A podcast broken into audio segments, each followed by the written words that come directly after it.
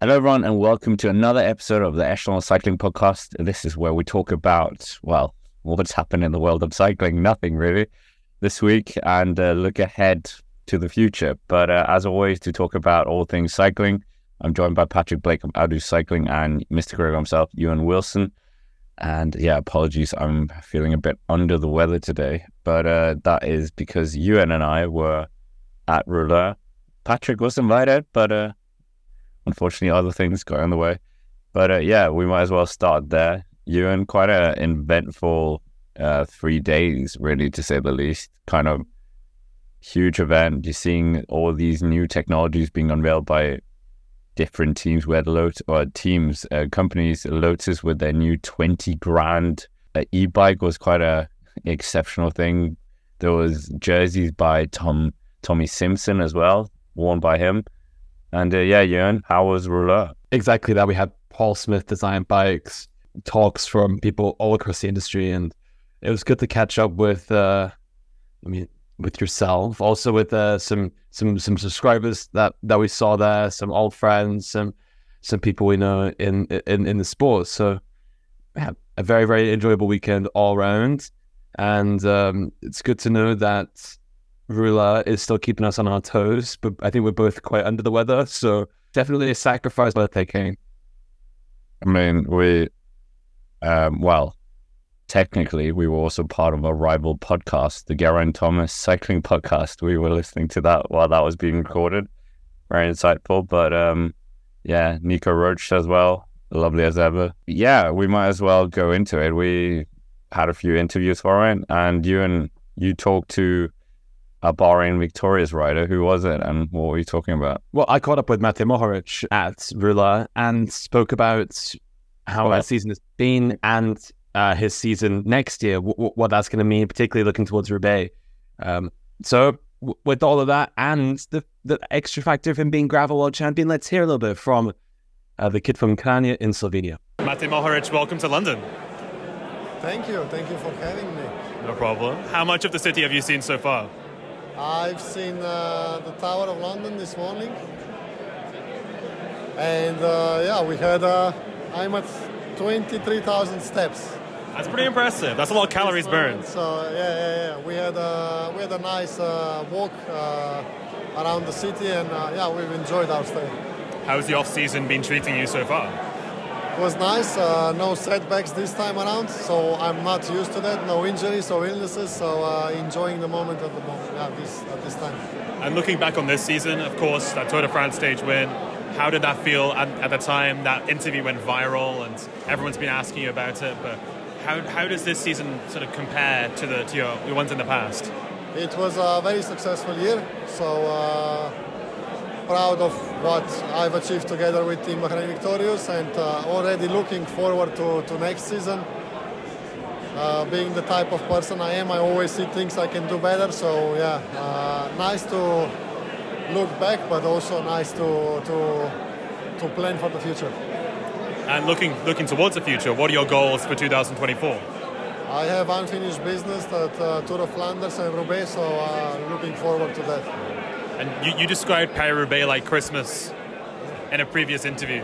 What did you mean by that?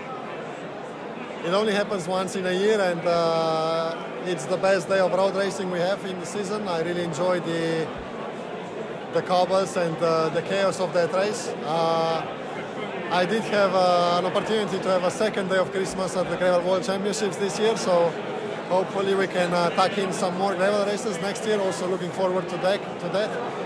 Finally wearing uh, the rainbow jersey in a race because I didn't get a chance when I was the junior and under 23 world champion. So uh, yeah, lots of exciting uh, things coming up next year.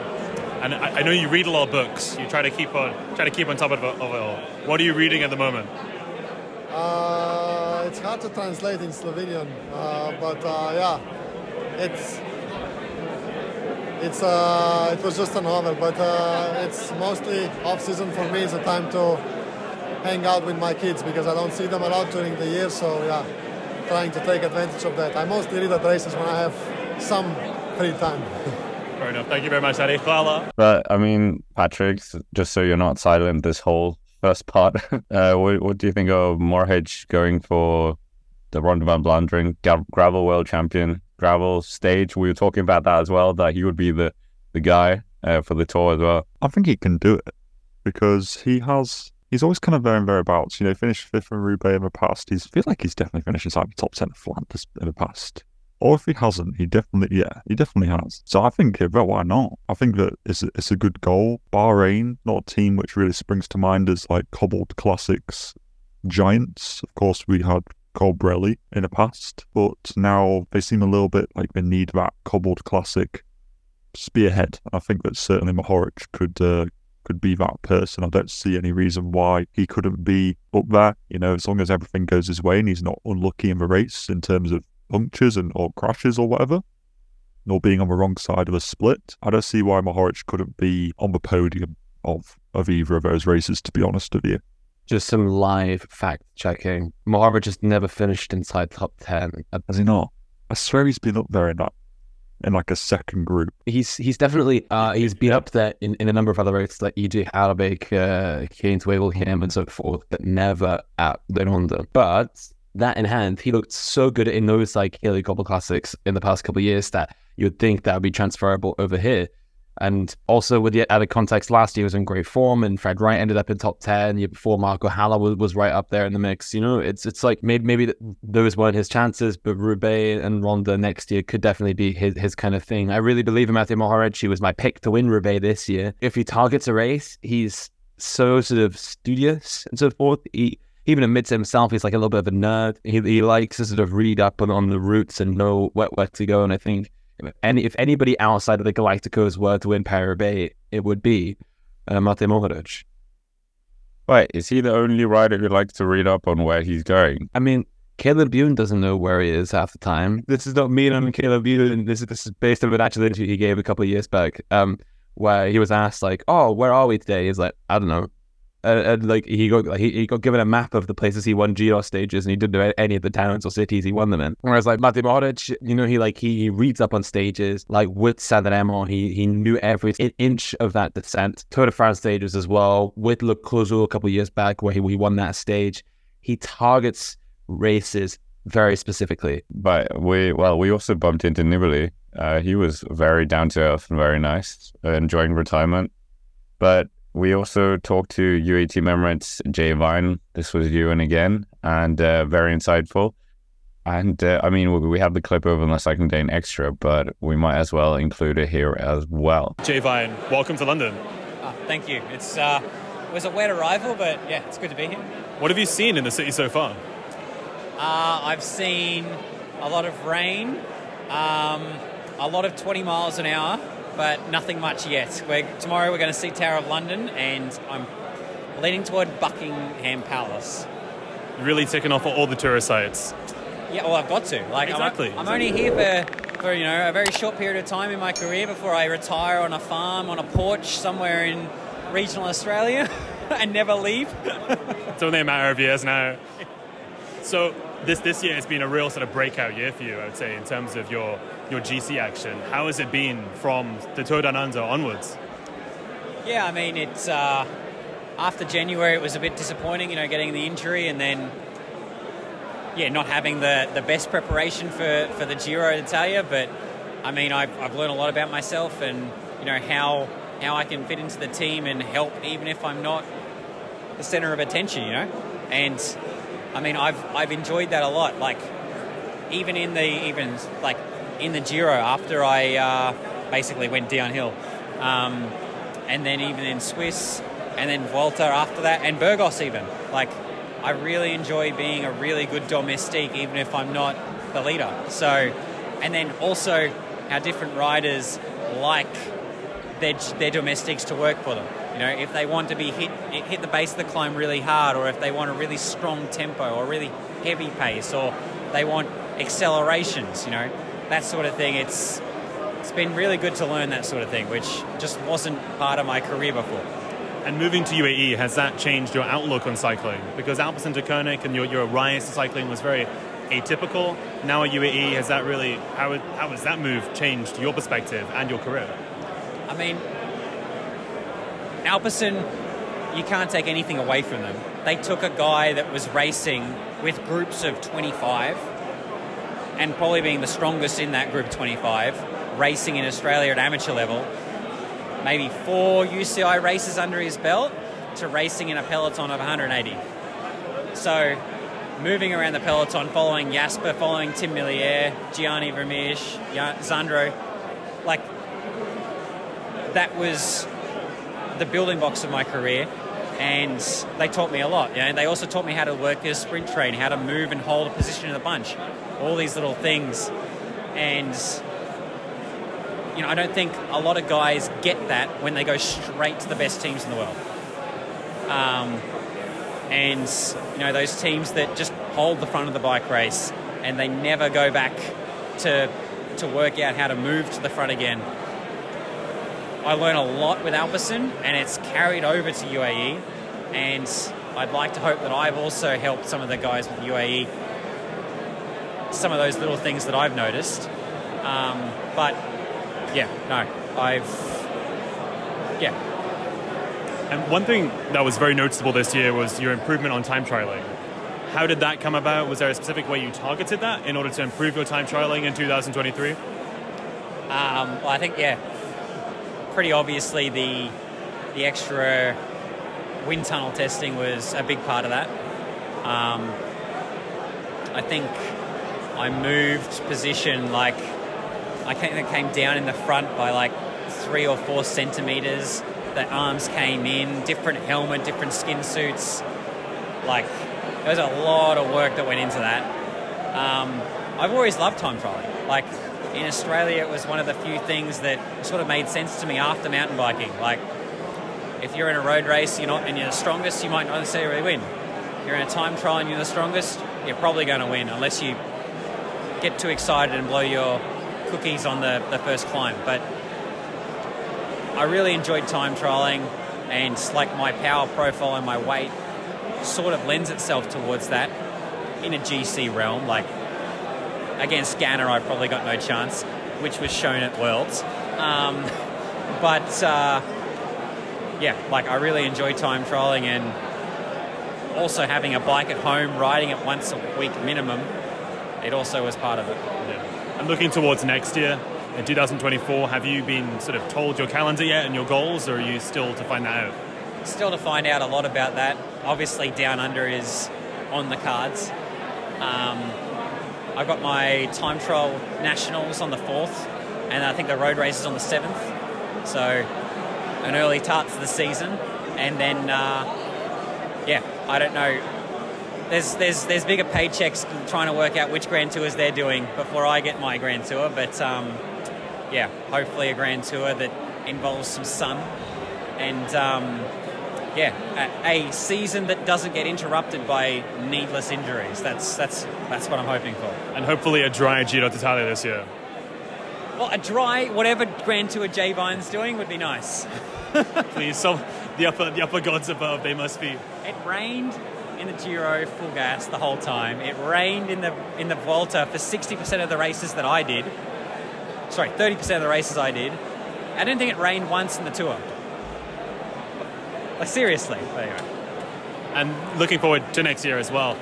Is there a possibility of you linking up with Tadej, looking towards his GC goals, or is that something you're still to find out as well?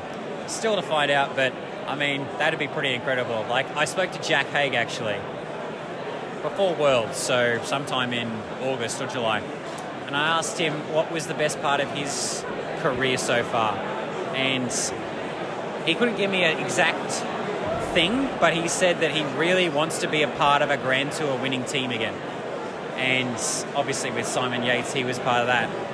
And I, and I've always remembered that. So I'd, I'd like to be part of that. So, you know, whether that's with Tadej or one of the other guys, like, yeah, that'd be pretty special. Yeah, Ewan uh, and Patrick, what, what do you make of Jay Vine as rider and what he's going to do next year? Bad luck this year, but uh, yeah, he he seems quite ambitious about talking about GC chances and things like this. And who wouldn't be? First stage race he he entered for UAE, he won it. I think that part of UAE though, isn't it? There's always somebody, somebody else. There's always a Poggy, an Almeida, a Ayuso, etc. Although I do think that Jay Vine on his day is won of the best climbers in the world. Like we saw how important he was for Almeida during the Giro, the amount of times where Almeida got dropped on a descent or something. I think it was a stage where it's Filippo Zana one. I just specifically remember Jay Vine being a proper just trooper on that day. Yeah, it's just where do you get your opportunities though? Of course, you know, Poggy and Ayuso and Almeida can't go to every race. So I would like to see Jay Vine do something outside of the Tour Down Under in terms of like the big GC and him be given something like a, a Catalonia would be a good start. I think he would do better on those sort of longer climbs in my eyes. I'm not sure whether like a Basque country is his cup of tea. But so maybe we start with a Catalonia and then maybe we'll progress into like a Tour de Suisse or a, a, a Dauphiné or whatever, something like that. i I'm I'm hopeful that Jay Vine will be a GC contender for the stage races. I think more for Grand Tours. Maybe he's more of a stage hunter, but I'm not sure if that's just uh, me reading the uh, the room wrong. Yeah, it was interesting to hear him talk about um, sort of his, his his new perspective and pathway at, at UAE, and how different it was to Abos and Deceuninck beforehand. Of course, whilst being complimentary about his former team, but going forward, it definitely seems like he's uh, he, he hasn't quite been told whether he's going to the Tour de France or going to the Giro. It's exciting. He just doesn't want some rainfall. And off the record as well, but before we had a conversation, which I thought was really interesting, he actually he spoke about deleting Twitter and that he doesn't actually go online anymore. He doesn't really read up on on tweets or anything, and he's like that's really helped him. Do you think that that's quite a good thing for these riders to just like get off Twitter, to get off these social media accounts, to sort yeah. of help them at ease, especially with like all that Soudal Visma drama as well. Jay, Jay, was saying that he was kind of kept out of the loop with that one, and it actually really helped that he didn't know much about it, and particularly a lot of the writers who were directly involved. For them reading up on all this stuff on Twitter, surely it, it weighs heavy. It, it is probably better just to get rid of like Twitter, especially because there's just so much rubbish that goes around on there with people saying stuff with no sources, just claiming stuff. I even saw something today which is talking about Mike Woods doesn't have a contract or something. Have you guys seen that? Doesn't have a contract, but there's no source behind it, and you just never you never know what you're going to get. And sometimes it is just all a big old red herring, and sometimes it is just best just to kind of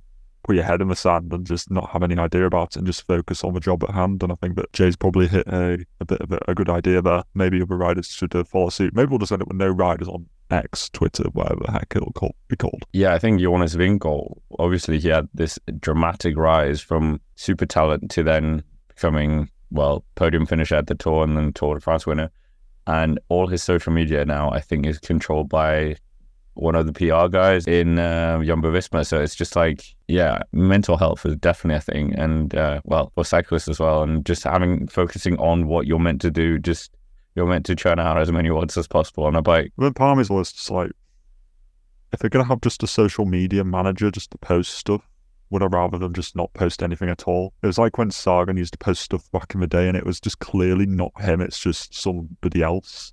And I'm like, if it's not his words, then does it even really matter to me? If it's just something which is just made to appease the crowd and be as politically correct as possible. I think there is a bit of a generational divide in the peloton with some of these guys who've now grown up with social media. So you've got the guys coming through, your Remcos, all of those guys, Pogacar, who use social media in, in a very different way.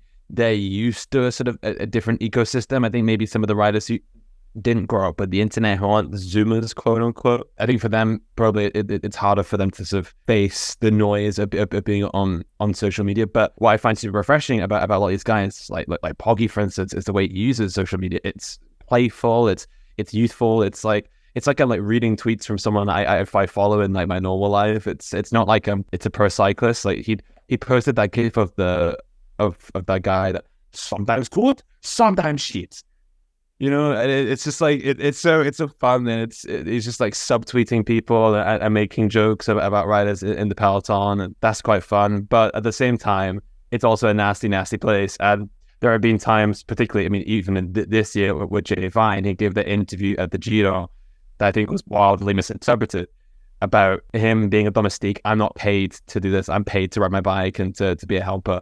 That interview that i think got misinterpreted by many people, myself included, where probably all that noise online just kind of ends up in your phone and just sort of being there all the time. I think actually meeting Jay Vine was really refreshing because he's a really nice guy. So he's quite dry sense of humor as well. So I think that interview was, yeah, yeah, it was definitely not meant what it what it came out as. But I mean, that aside, we might as well before we move on to what we're not and the Giro d'Italia, we're gonna put cyclocross in here. The European Championships happened um, on the Sunday. And uh, what did you guys make of this? Michael Vanthourenhout winning the men's and Van Empel winning the women's. I did see something earlier today which was talking about Van Empel. It's like this, cyc- this cyclocross season is going to be a little bit boring whenever Van Empel steps up to the start because it's uh, she, she's just so dominant. Has she even lost anything this year so far? I'm not sure that she has. Whenever I see her rocking up to the start, I'm just like, oh,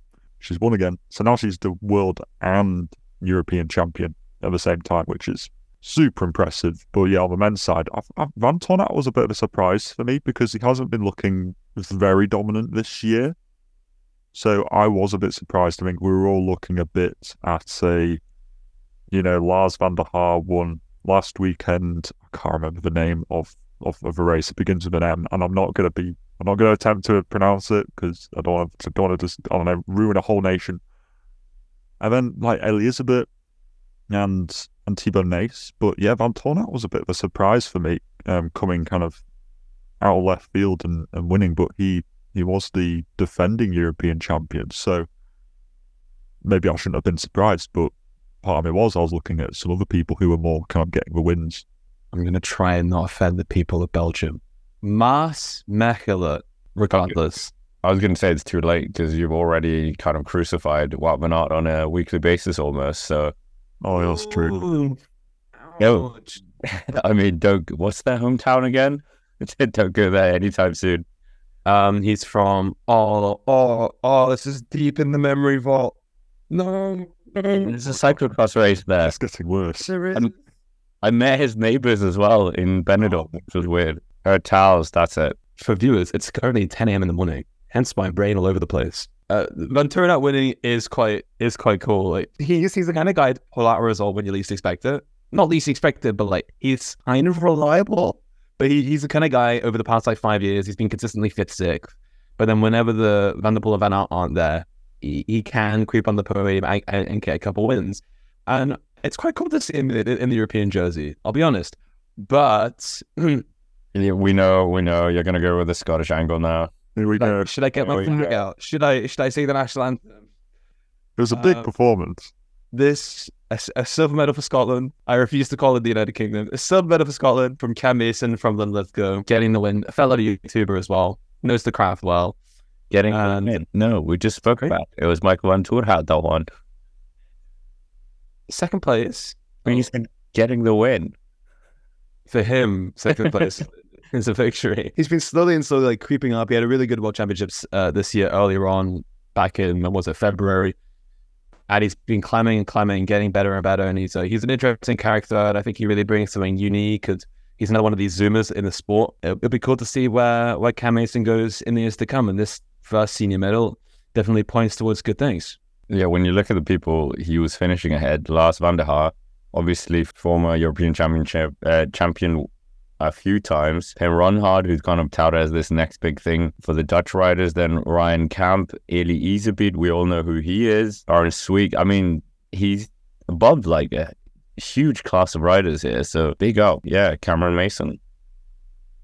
Yeah. And I mean, I, I know, I know you didn't want to call it the United Kingdom, but well, there, there was other success for the United Kingdom in kind of this European little spell Zoe Bäckstedt won the under 23 women's cyclocross, and also Kat Ferguson finished second in the women's junior event. There's definitely success in the kind of the GB ranks. Um, Cam Mason there's success in the Scottish ranks. We'll, we'll keep we'll keep it se- separate for for you. And but I, I, I quite and also I, I want to point out the under 23 men's winner Jente Michels who rides for Alpecin-Deceuninck, yet another rider that Alpecin-Deceuninck are bringing into the ranks as like a future cyclocross star. I think he's only like 21, 22, something like that. So, yeah, another one for them to kind of throw into it. But I just find it interesting in cyclocross that there are teammates out there. Like we saw, like Trek Lions have got like like Saber on her, Thibau Nys, uh, Joris House. I always find teammates a bit of a weird thing in cyclocross because it's not like it's not like a massive draft benefit. And I always find it quite weird how teammates work. Is it just like you could just block somebody into a corner? I'm just going to park it on the corner on the apex. I just find it a bit odd how the teammates thing works. It's a bit night. It's, it's, a bit, it's a bit of a grey area for me, but I don't know. That, that's a whole tangent. Like teammates in F1, they really do anything. Um, Actually, I think that is a really good commercial comparison. Yeah. debate. Is this a bit of an asterisk victory because there was no Van Aert, Van der Poel, Pidcock, neither was there Thibau Nys, who's been looking like a real up and coming star. Does this sort of make it a little bit of a meh victory for Vanthourenhout, or is he still going to go? I can't remember the last time any of them turned up to the Europeans. Yeah, it's true. Usually this is like the kind of stomping ground for like your Vanthourenhouts and your Lars van der Haars of the world. But uh, yeah, it's good to see that that these guys who usually get a little bit overshadowed by the by the sort of Galacticos of the sport, and Thibau Nys 100% is now a Galactico of cyclocross. That um, they're now getting their sort of their time to shine. 2019 was the last time Mathieu Van der Poel came and won, and Pidcock was there as well. But he was 20 year old Pidcock, not. Yeah. Yeah. And I mean, cycling has changed so much since COVID. I feel like that big ax- axis change really has been emphasized. But just looking, I mean, we spoke about Fem Van der earlier on. Her winning margin in the women's race is one and a half minutes. That's huge. Like for a cyclocross race, like these gaps that that would that you're seeing inside top five, it's three minutes between first and fifth place. That is absolutely like outstanding. How how much longer can Fem Van der really be the queen of of women's cyclocross? Yeah, I think you're right. The, the person who seems to be able to get close to her is Puck Pieterse, but she kind of did a lot of gravel and mountain bike throughout the summer, which Fem Van Empel doesn't do, as far as I'm aware of, or definitely doesn't do as much. So I think that Puck Pieterse is like the big competition, but I think she's having to sort of sort of take a bit of a more of a rest period after the summer, and then she'll build towards the world champs. Um, so I kind of hope that she comes back just for the sake of competition, but because Van Empel just literally goes hard on the first lap, drops everyone, and then just kind of literally just looks like she's breathing through her nose for the whole rest of the time. It is just complete poise and uh, great for her, but it's I'm just saying from a viewer perspective. She hasn't lost the race that she started this year uh, in cyclocross, which is Like the Stappen. well, women's cyclocross seems to have this where it's like you always need to have like a now standing star that that comes through and dominates for the year. Um, Dutch. Yeah, but, but Van der Poel's 21. She's born in September 2002. Like, that's so young. Are we are, are we just strapping ourselves in? How old's Puck Pieterse? Similar? No, I think it's Puck Pieterse's older, isn't she? I think she's in like 20. Oh, she's May 2002. So so that they are like pretty much the same age. Uh, Puck is six months older. But Yeah. Is, is a bit like Pidcock, where she does all the other sort of like off road kind of things as well. And Pieterse wants to move more into the roadside in the years to come. So maybe that allows Van Van Empel to really become the only real star of women's cyclocross. I mean, Van Empel, she's started, well, she's had not a complete road season, would say, but like she did the Giro Donne. Yeah. Um, Did she did the, the women's Tour de l'Avenir as well? yeah, exactly. Yeah. She was crushing that. But she finished sixth, though, winning the post jersey, though, taking stage three. I mean, she's only 21. She's going to get so much better every year now. Oh, God. She's literally the next She's Marianne like- Vos, isn't she? Yeah, exactly. I was going to say Marianne Vos. She literally is. Van Empel, I think, definitely has more time to, to brew in terms of her roadside, but it's definitely looking super positive. If she ends up on the Tour de France Femmes start list, which she should, as a Dutch rider with a Dutch Grand Depart next year, hoping it, it, it all works out. Lose Anna van Breggen, lose uh, Anna, uh, Annemiek van Vleuten, and you're like, ah, the Dutch reign is over. And then bang, no, here we go. And now Demi Vollering won the Tour de France as well. Somebody do something, please. Come on, we need some Eritrea. Come on. What's going on with the Netherlands? Colombian women. Like, we just need a place with high mountains. But yeah, we'll wait and see what happens there. But we might as well move on. And uh, talking of Colombia, Tour of Colombia is set to return. Obviously, there is, well, we've talked about that race on the podcast before, the Vuelta a Colombia, which is a different race. The one uh, podcast favorite, Miguel Angel Lopez, absolutely wiped the floor with, uh, winning nine stages out of 10. What was it you said, Ewan? Like Beyonce turning up to a karaoke contest. But yeah, this is the other Tour of Colombia. So it's not the Vuelta of Colombia. It's the it had a different name, but it's it's a two point one. I think it's the one where Egan Bernal won it one year. Nairo Quintana turned up. All the big stars kind of turned up to that race. So much energy from Colombians fans. We've seen that over the last many years. So yeah, I as we've seen so many races disappear, especially since COVID. Tour of California, obviously before, Tour de Yorkshire gone. All these races they're disappearing. Tour de plenty are over in the US. So it's good to see one coming back. And one takeaway we had from Rouleur this weekend with a really, really engaging uh, panel with Doug Ryder, um, head of Q36.5, is that events are vital for bringing through new talent and for teams to actually be able to get finance uh, to race. And I think this is so, so important in, in, in Colombia. And it's why we're sort of seeing a little bit of a dry patch in terms of their younger riders because COVID killed off a lot of their professional racing. That definitely seems to be a bit of an axis after COVID. Um, with the exception of Egan Bernal in 2021, where they just sort of lost that, their momentum in the sport.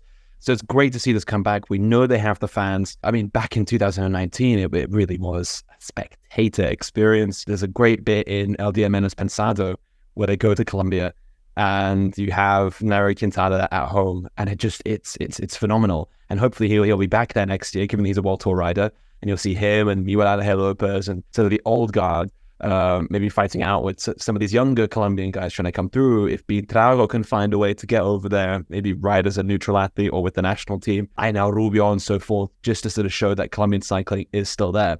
Latin America is such a big, big market for the sport, and it's yet it's still so neglected in terms of its high level racing. So it's really, really good to see this race come back. I would say make it world tour now.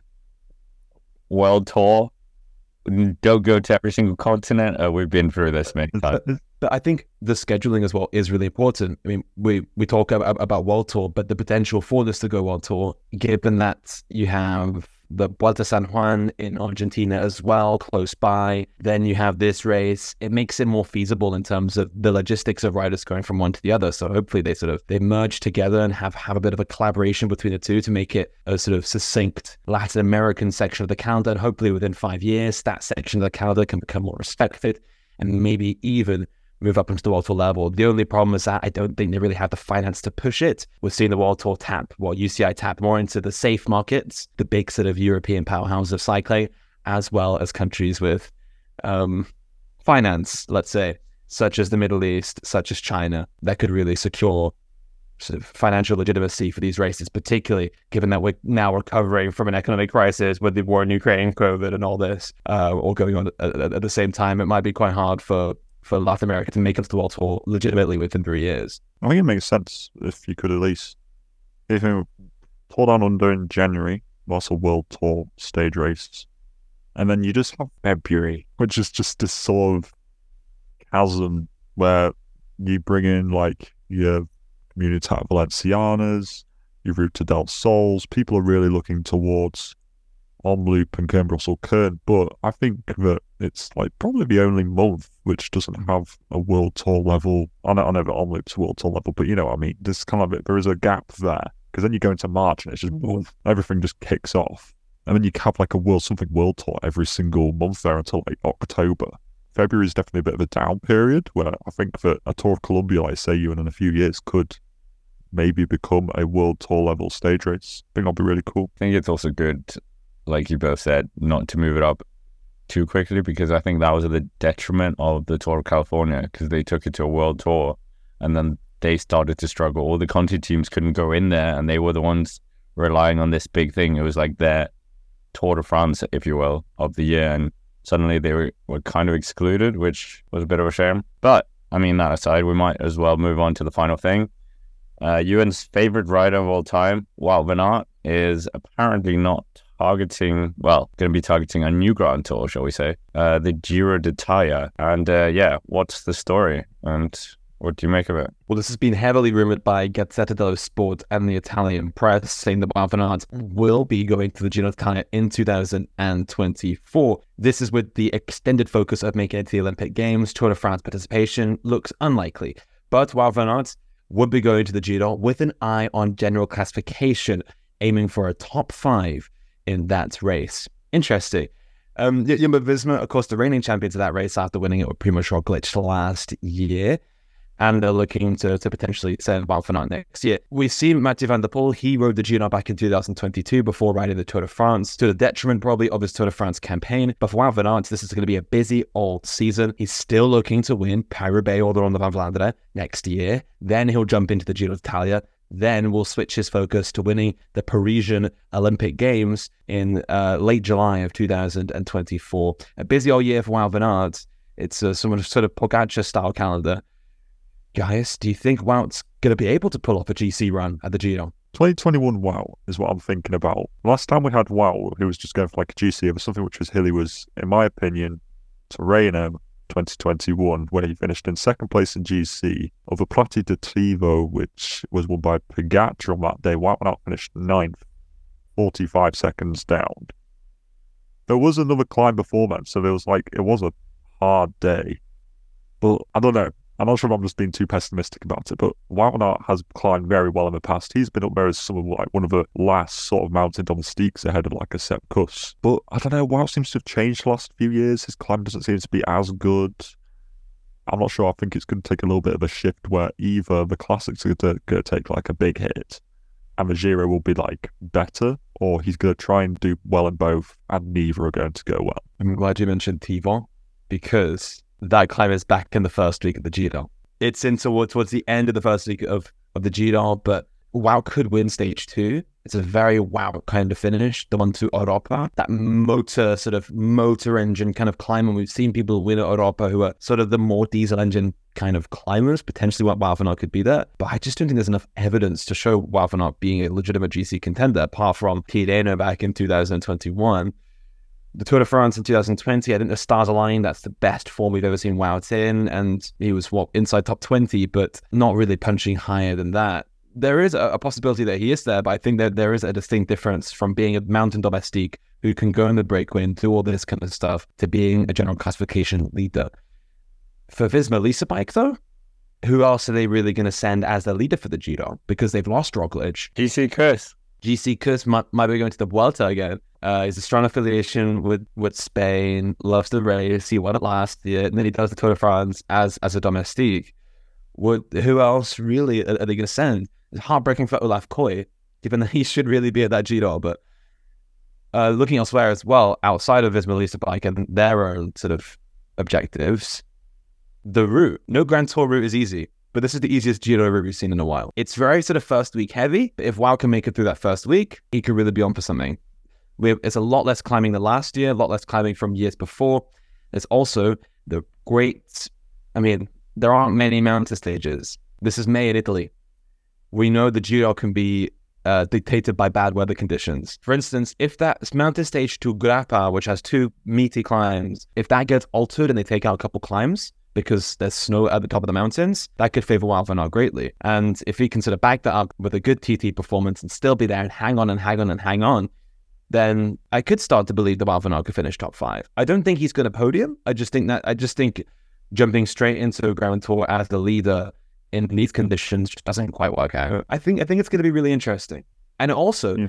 it's a little bit of difference from van because we've seen him copy paste his season a couple times now where he goes to Tour de France and does the same thing. So it'll be interesting to see what he can do at the Giro. Five years in a row, he's been at the Tour. No Giro, no Vuelta. Yeah, it is, it is refreshing because it's the kind of clock ticking with Wout a bit. It sounds bad to say, but Oof, I thought you was going to be the main one. At the moment, it's like as the old saying goes, it's good, but it's not quite Carling. Kind of how it's going. Well, one day races, yeah, there's an E3 and again, but that Flanders and that Roubaix is still missing. So is it sort of like, oh, these aren't really working, so I'm going to try do something else because, you know, I want to get to the end of my career and not just be a one trick pony where I'm just on the same season for until Kingdom comes. I'm also interested, just that point to aside, but will Jumbo Visma suffer in the tour without a Wout there? You know, what if something goes wrong? Wout is incredibly versatile. Yes. Are Jumbo Visma going to be like, oh my word, we're now missing Wout because he's now wanting to do Olympics and he can't come here. Yeah, I, I, mean, I would say last year he was definitely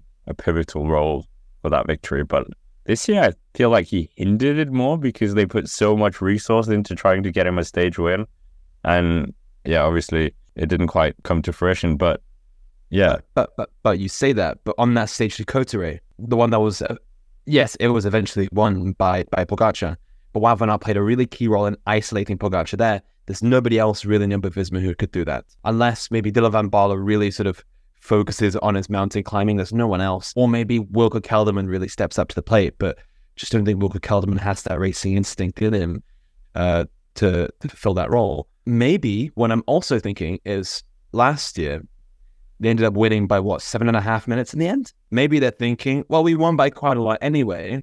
This route is really favorable to to to. Why don't we try and see if we can do this without Wout? It's quite dangerous when you think about it because Tadej was coming off an injury. True, true. But I, I know and Tadej had one, uh, two the time trial, but he had one major road stage where he just sort of collapsed. But maybe they're thinking, well, I mean, Jonas definitely, I think, I think Jonas had more to give. Yeah, uh, who, who else could they draft into that team to fill that role of Wout? Because they've also lost Nathan Van Hooydonck in that Tour de France setup next year, given his early retirement due to cardiac problems. They have to fill up two roles in in that Tour de France team. If Wout van Aert is going to skip the race to focus on, on the Olympic Games, who's it going to be? Matteo Jorgenson potentially? Jan Tratnik? Can Jorgenson and Tratnik fulfill those roles? I simply don't think so. Like you say, it is a bit of a gamble because I think that with the signings that UAE have made this year, we could definitely see a not just like a marginally, but a certain stronger UAE Team Emirates team next year at the tour in comparison to Jumbo. Because outside of like, if you don't take Wout, I just think he's such a key pin in that machine. Especially like think back, I mean, kind of tying it back to the Wout van Aert GC at the Giro.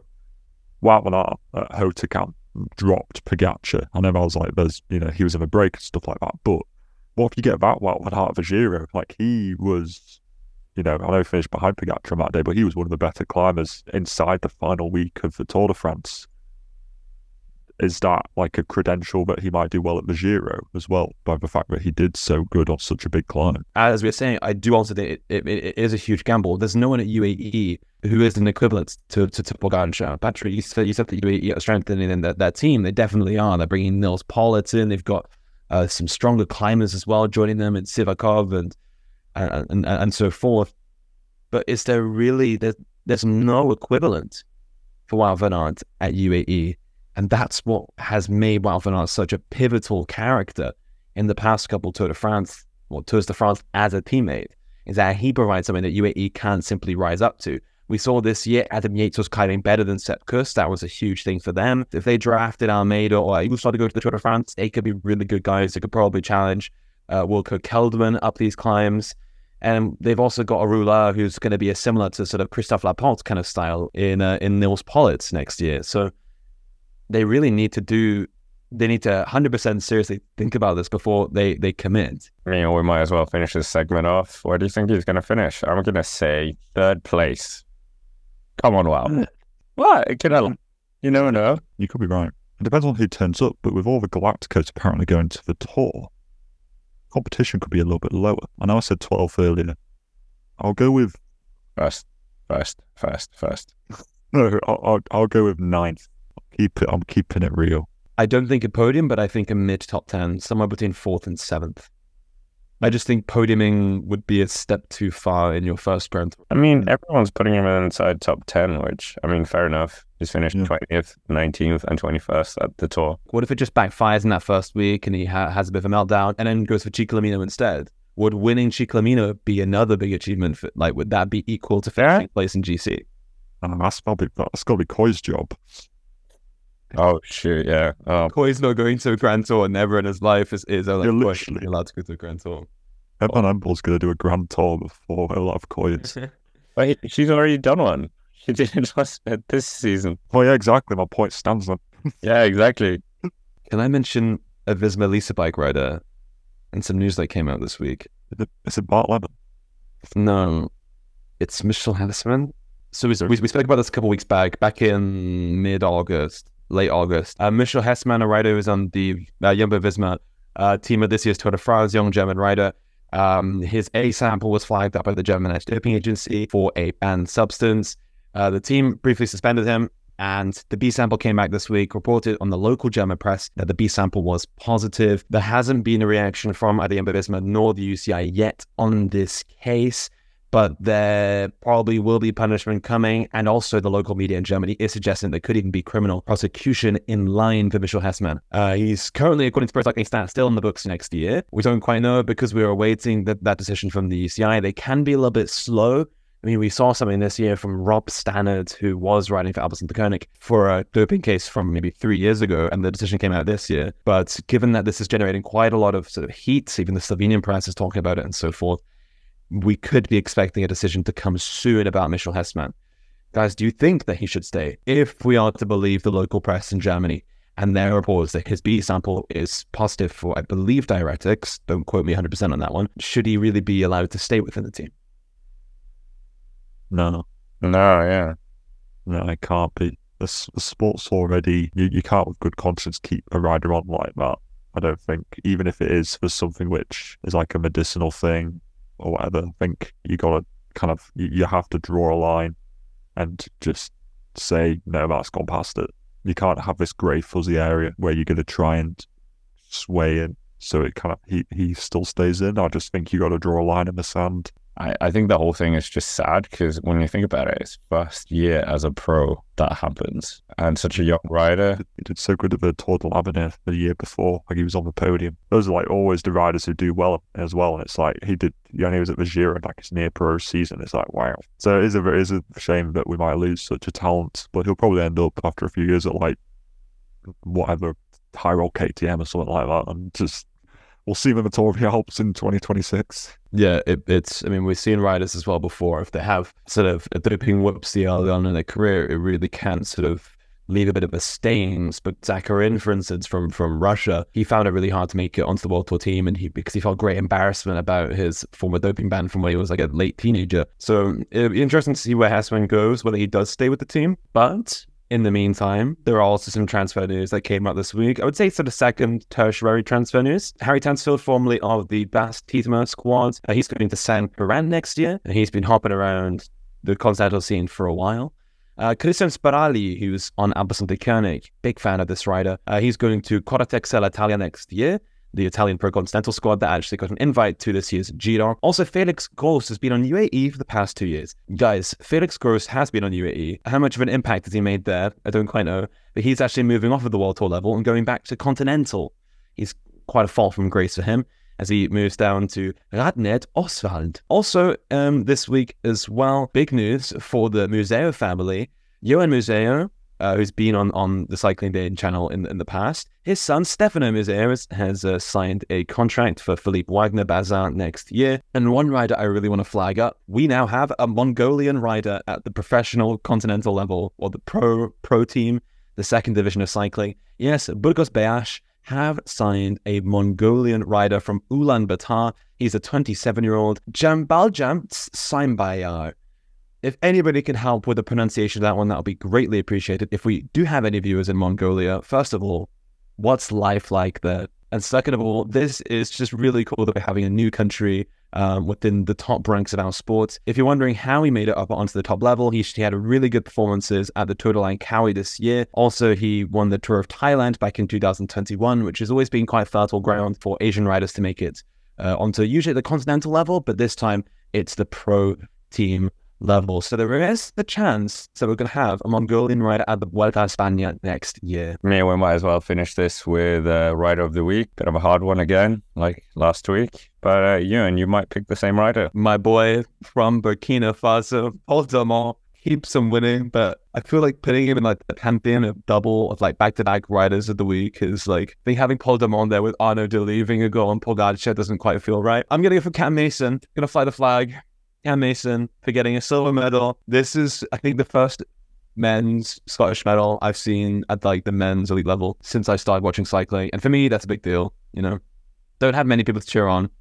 Uh, so for Cam Mason, it's good news. Congrats. I'll go with Fetton Van Empel as my rider of the week for a winning margin of over a minute and a half to second place in a no divvies field. Like it was pretty good apart from Piazza not being there, but still freaking hell being the European and the world champion at the same time.